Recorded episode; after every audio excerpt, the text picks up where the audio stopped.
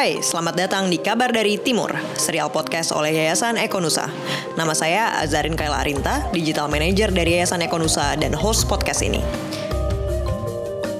Yayasan Ekonusa sendiri adalah organisasi nirlaba yang bekerja di wilayah Indonesia Timur, terutama di tanah Papua dan Maluku. Visi kami adalah kedaulatan masyarakat untuk pengelolaan sumber daya alam yang berkeadilan dan berkelanjutan. Wilayah prioritas Ekonusa di tanah Papua dan Maluku tidak memiliki banyak tempat di dunia luar. Keterbatasan akses media dan sumber informasi sering kali mengaburkan persepsi masyarakat luas tentang Indonesia Timur. Padahal, banyak cerita yang baik, unik, dan menarik dari wilayah ini yang perlu diberitakan secara lebih masif.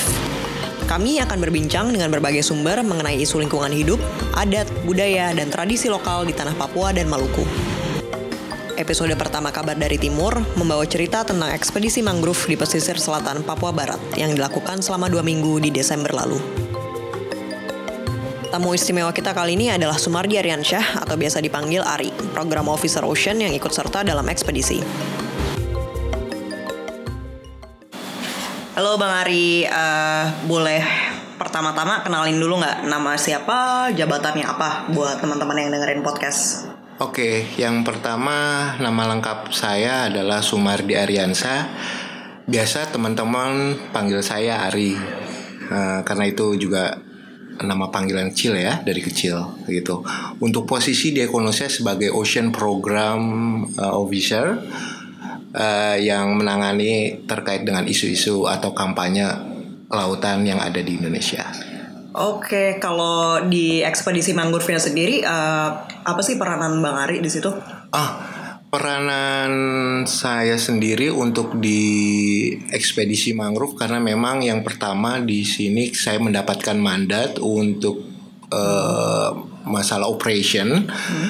uh, dan juga administrasi. Tapi pada uh, ketika sedang melakukan ekspedisi mangrove di sana itu ternyata banyak hal yang dapat saya lakukan misalnya saya bisa ikut juga ke tim uh, vegetasi juga tim sosial budaya dan juga tim advance yang tujuannya adalah meminta izin ketika tim baru mendarat di suatu kampung. Oh, jadi uh, ekspedisi mangrove-nya sendiri itu di dalamnya timnya dibagi-bagi iya, gitu betul, ya? Betul, betul hmm. sekali. Jadi di situ ada tiga tim. Yang pertama tim advance itu mereka kurang lebih hanya lima orang karena di situ tugasnya adalah sebagai pintu masuk untuk meminta izin kepada desa-desa yang kami kunjungi, terutama untuk meminta izin kepada ketua adat di sana. Gitu. Okay kalau tujuan dari ekspedisi mangrove ini sebenarnya apa? Tujuan ekspedisi mangrove yang pertama uh, di sini kita mendokumentasikan terkait kawasan mangrove terutama untuk di pesisir selatan Papua Barat. Uh, karena ba masih banyak apa uh, potensi-potensi mangrove di sana yang belum terekspos dan ternyata ketika ekspedisi mangrove uh, berjalan atau melakukan aktivitasnya potensi mangrove di pesisir selatan itu sangat-sangat luar biasa dan kita turut berbangga dengan uh, adanya potensi tersebut.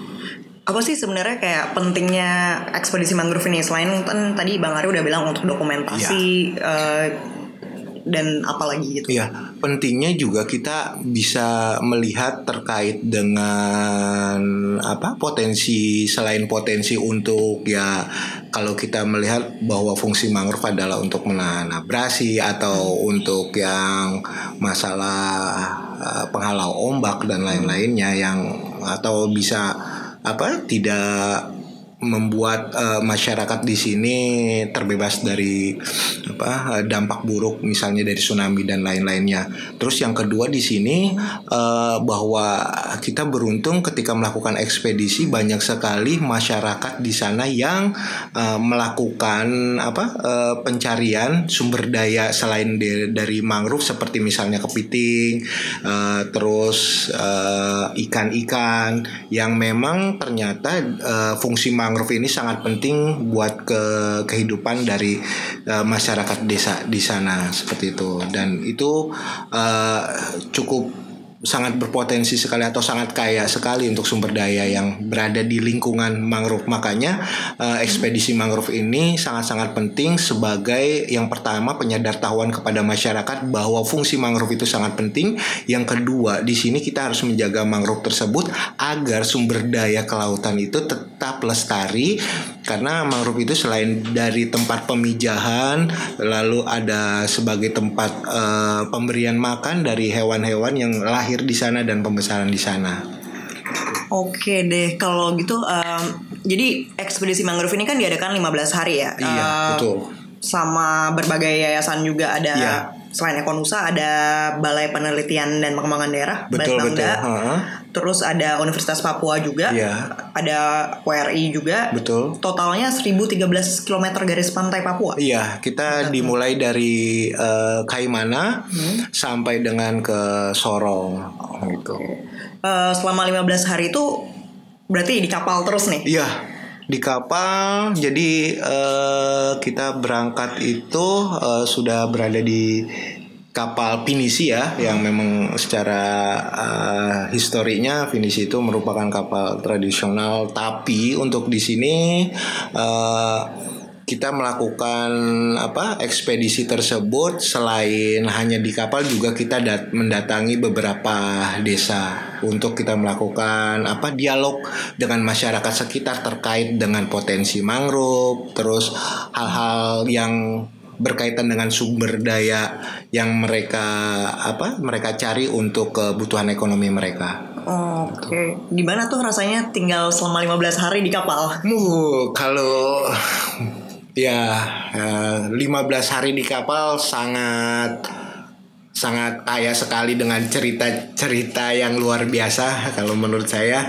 Yang pertama di situ memang ada beberapa tantangan atau kendala ya, seperti misalnya cuaca yang kurang bersahabat ketika kita melakukan ekspedisi seperti misalnya hujan sekaligus dengan gelombang yang cukup tinggi itu membuat nyali kita juga ikutan ciut. yeah. Terus yang kedua adalah uh, apa uh, saling kita juga bercerita terkait dengan ya latar belakang karena kan di sini banyak banyak orang dengan banyak latar belakang mm -hmm. dari organisasi ya kita curhat-curhat lah kalau bahasa sekarang ini dan kendala lainnya adalah uh, minim sinyal Hmm. Iya, karena untuk sinyal sinyal sendiri kadang-kadang itu uh, hanya di wilayah tertentu, misalnya kota besar dan itu pun kota yang memiliki bandara itu pasti ada ada sinyal dan tentunya ada jaringan internet. Tapi ada beberapa ya, kota yang hanya memiliki sinyal jadi tidak bisa untuk internet dan hanya untuk SMS dan telepon saja. Okay. gitu. Apalagi waktu itu saya menggunakan salah satu provider lainnya. Ternyata memang di sana itu tidak aktif sama sekali. Ah, cukup saya iya, disayangkan iya. jadi uh, ya fakir fakir inilah fakir internetan dan fakir jaringan. Uh, ini pertama kalinya tapi kayak berada di kapal selama ini iya. selama 15 hari oke okay. iya. jadi pengalaman baru juga pengalaman ya pengalaman baru juga kalau misalnya untuk kayak logistik gitu makan makan udah wah, apa gimana tuh? Jadi uh, kebetulan karena ini memang selain kapal finisi ini memang untuk tujuan misalnya penelitian, tapi juga kapal ini juga digunakan untuk misalnya wisata wisata-wisata. Jadi ketika fasilitas tempat tidur, hmm. terus makan itu ya boleh dibilang bintang 4 lah. Oh, Oke. Okay. Gitu. Jadi pagi siang malam hmm? kami dijamu dengan baik apalagi kokinya hmm. itu masakannya cukup enak. Oh, ada kokinya ya, di situ. Karena ah, memang iya. dari krunya sendiri ada ah. koki, ada keamanan dan lain-lain ah. itu. Bahkan ah. ketika kita berangkat ke desa, tempat tidur kita juga sudah dirapikan sama mereka. Oh, gitu. jadi uh, ada waktu-waktu di mana ya. kayak tinggal di desa. Iya. Hmm. Jadi waktunya misalnya gini, setiap hari itu ketika kami mau berada atau sudah dekat dengan desa yang kami tuju itu kita mulai aktivitasnya pada jam 7 pagi. Oh, Oke. Jam 7 pagi sem- setelah semalamnya kita menentukan siapa yang menjadi tim ekspedisi eh, untuk advance, terus tim ekspedisi untuk vegetasi dan tim ekspedisi untuk eh, sosial dan budaya. Nah, untuk yang 7 jam 7 pagi ini kita bersama dengan tim advance. Namanya yang tadi sudah saya bilang bahwa tim advance ini bertugas adalah membuka jalan atau berhubungan pertama kali dengan masyarakat desa, ketua adat untuk membicarakan atau berkomunikasi terkait dengan tujuan ekspedisi kita, meminta izin untuk melihat potensi-potensi mangrove yang ada di seputaran desa mereka. Nah, setelah kita mendapatkan izin, kita menghubungi pihak eh, kapal kita gitu untuk tim lainnya bersiap juga datang. Jadi tim vegetasi dan tim sosial budaya ini menunggu kabar dari tim advance. Ketika sudah diizinkan, mereka bisa datang. Seperti itu. Kapal pinisi ini kan lumayan gede ya. Iya. Eh, kalau misalnya emang setiap desa tuh punya apa tuh namanya eh, yang dermaga. Dermaga ya ada ada tapi eh, kalau untuk kapal finisi sendiri itu tidak sampai dermaga jadi biasanya itu masih berada di laut dalam tapi cukup dekat karena kita dibantu dengan dua boot yang disediakan Oh, atau sebagai fasilitas dari eh, kapal finisi tersebut. gitu. Sempet ada kayak masa-masa bosen nggak? Masa-masa itu? bosen ya kalau untuk satu sampai lima hari pertama ya cukup excited lah. Karena kita baru pengalaman baru berada di kapal terus melihat eh, ini itu yang baru pertama kali kita lihat. Tapi selanjutnya itu mulai ada apa ya sebuah apa ya kayak semacam kerinduan sendiri Oke. dengan rumah terus ya bosan di tengah laut terus sudah mulai penyakit-penyakit homesick lah kalau boleh Ah, dibilang oke. homesick gitu. Kalau lagi homesick, lagi bosan gitu, apa tuh biasa kegiatannya di kapal? Biasanya kita yang pertama karena di kapal juga ada fasilitas televisi, terus ada DVD juga, kita bisa karaokean itu yang Oh, pertama. oke. Terus ada alat musik, gitar dan ukulele juga teman-teman juga main di situ. Terus ya gitu bercanda sama ya karena kan di sini banyak eh, teman-teman lainnya. Jadi kita bisa saling apa ya eh, curhat lah.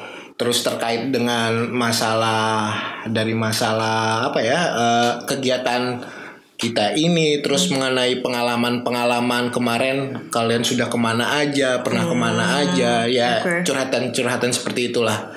Sampai kepada hal-hal pribadi kayak misalnya eh, ada yang jomblo ada yang sudah menikah ada yang mau menikah Iya. ya kurang lebih kayak gitulah Jadi makin akrab ya, Iya, karena nggak bisa ke mana-mana juga Betul, kan. Nah, betul, betul. kalau kejadian ada kejadian unik kah, atau lucu, seru, horor atau tokoh-tokoh yang kayak mungkin ketemu sama orang ini, pengalaman mereka menarik, gitu. Hmm. ada yang berkesan nggak? Kalau untuk kejadian-kejadian seperti misalnya yang unik itu, yang luar biasa kalau menurut saya pertama eh, saya mengunjungi tempat di mana yang orang Papua sendiri jarang ke sana. Oh, itu satu, seperti mata air biru, terus air terjun kiti-kiti. Hmm. Nah, dua tempat itu biasanya menurut pengakuan dari tim peneliti Unipa yang masuk sebagai tim vegetasi ya orang Papua pun jarang ke sana kecuali mereka memang eh, sedang apa eh, melakukan aktivitas memancing yang dengan menggunakan kapal yang cukup besar seperti itu. Terus di situ untuk kejadian-kejadian unik lainnya kami mengunjungi beberapa desa yang sambutannya sangat-sangat luar biasa. Seperti misalnya kami mengunjungi salah satu desa disebut dengan desa Mandoni di situ eh, sambutan mereka sangat-sangat luar biasa. Eh, penuh kehangatan penuh persahabatan dan bahkan kita dijamu dengan yang kepiting kepiting bakau yang kalau misalnya di Jakarta ini ketika dimasak kepiting tersebut harganya bisa ya di atas 500 ribu tapi di sana kami bisa Wow. makan gratis Ah, dengan oke. uh, kepiting tersebut beratnya hampir 1,7 kilo kayak gitu. Itu itu wah sangat luar biasa. Belum la- belum lagi mata kami dimanjakan dengan pemandangan yang ya Papua siapa yang nggak kenal Papua dari pegunungan yang tinggi, terus dari air lautnya yang sangat sangat biru. Bahkan pengalaman luar biasa lainnya adalah ketika kami mengunjungi eh, wilayah mangrove di mana mangrove itu berada di air biru dalam artian eh, bawahnya itu jernih kelihatan eh, terumbu karang dan ikan-ikan di bawah akar-akar oke. mangrove. Itu sangat sangat luar biasa. Kalau masyarakat lokal sendiri itu mangrove mereka mangrove tuh mereka gunakan untuk apa biasanya? Ya, ya inilah yang sebenarnya salah satu fungsi ekspedisi kita. Yang pertama kita memberikan informasi atau penyedartahuan kepada masyarakat akan pentingnya dari mangrove karena mereka memanfaatkan mangrove hanya sebatas untuk kayu bakar. Yang kedua sebagai eh, alat bantu untuk misalnya mereka mau membuat eh, gedung atau rumah baru, mereka biasanya mengambil batang mangrove yang cukup panjang untuk dijadikan penyangga-penyangga saja. Ah. Nah, salah satunya itu. Nah, namun di sini ketika mereka atau kita mengunjungi ke sana, kita eh, berbagi terkait dengan informasi betapa pentingnya mangrove, terus untuk bisa dimanfaatkan, misalnya dari buahnya, dari batangnya dan dari lainnya. Itu misalnya untuk sirup, untuk membuat kue-kue. Saat ini kan untuk di Jawa sendiri di Pulau Jawa, maksud saya itu sudah banyak penelitian terkait eh, mangrove dijadikan sirup, mangrove dijadikan kue atau brownies dan lain-lain. Jadi kenapa enggak untuk di sana itu eh, nantinya kita bisa bekerja dengan tim atau para ahli terkait dengan mangrove tersebut untuk membuat hal seperti itu juga. Oh, gitu. mangrove tuh ada buahnya. Ada buahnya juga gitu, jenis-jenis tertentu. Ya.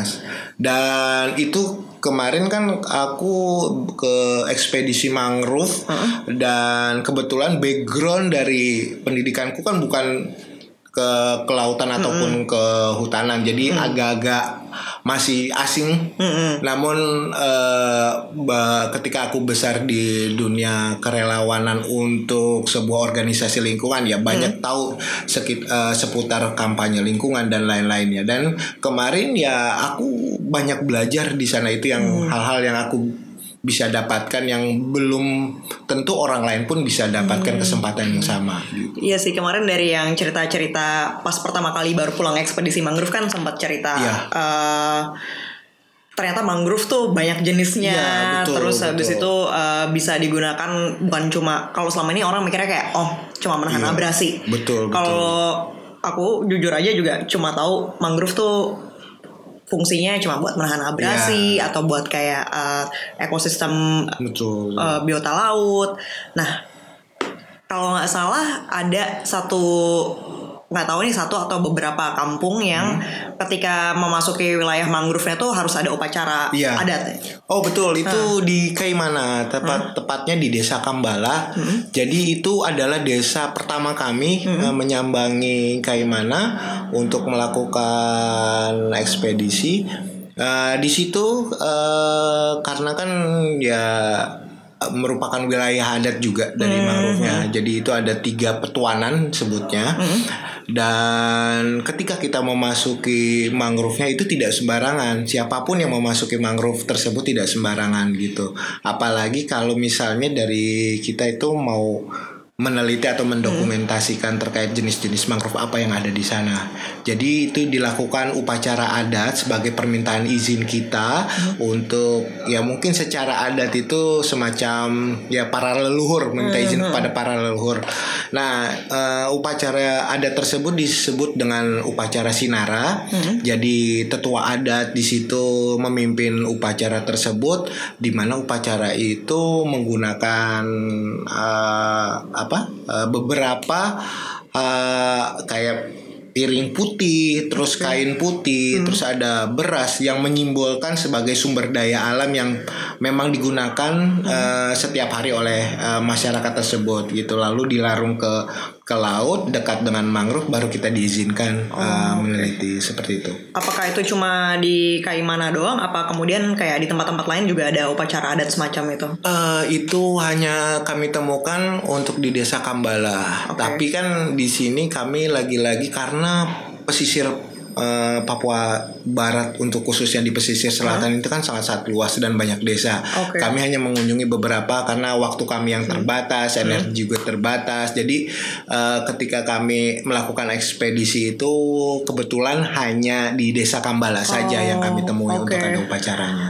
Eh, semua wilayah mangrove yang didatangi ini apakah masuk dalam wilayah adat atau ada yang nggak masuk wilayah adat? Iya, kalau untuk wilayah yang desa-desa yang kami datangi itu memang ada sebagian yang uh, mema- apa ada merupakan apa uh, hak adat dan ya kebanyakan kan kalau di Papua sana memang uh, itu bukan berdasarkan pada misalnya uh, yang sudah ditetapkan oleh pemerintah misalnya Oh, iya, seperti huh.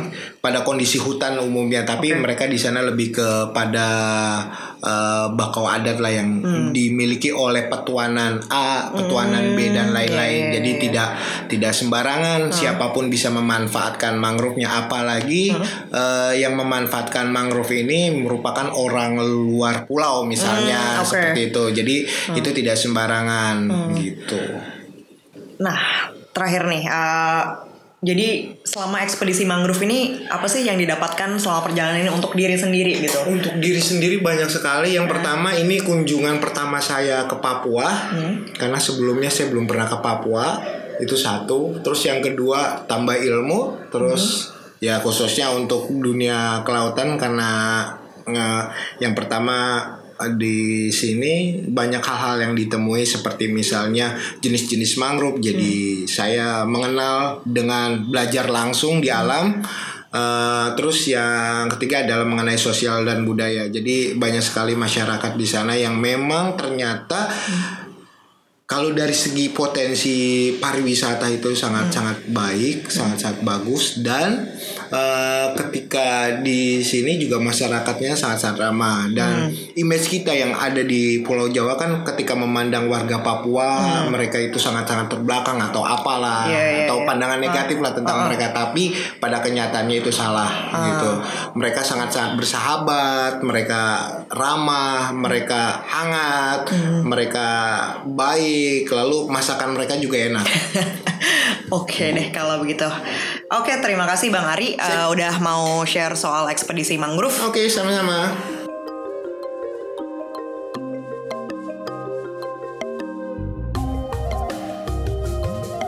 Terima kasih sudah mendengarkan kabar dari Timur. Setiap minggunya saya akan kembali dengan bintang tamu yang berbeda dan membahas cerita unik serta menarik lainnya. Jangan lupa untuk subscribe ke podcast ini di Spotify dan Apple Podcast. Selain itu, jangan lupa juga untuk follow Instagram Ekonusa di ekonusa underscore ID untuk cerita-cerita terbaru dari Indonesia Timur. Di episode kedua, saya akan berbincang dengan Rina Kusuma dan FX Adi Saputra dari Divisi Public Youth Mobilization Ekonusa untuk membahas mengenai gerakan kepemudaan di tanah Papua dan advokasi lingkungan hidup. Once again, thank you for listening. Sampai jumpa minggu depan di Kabar dari Timur.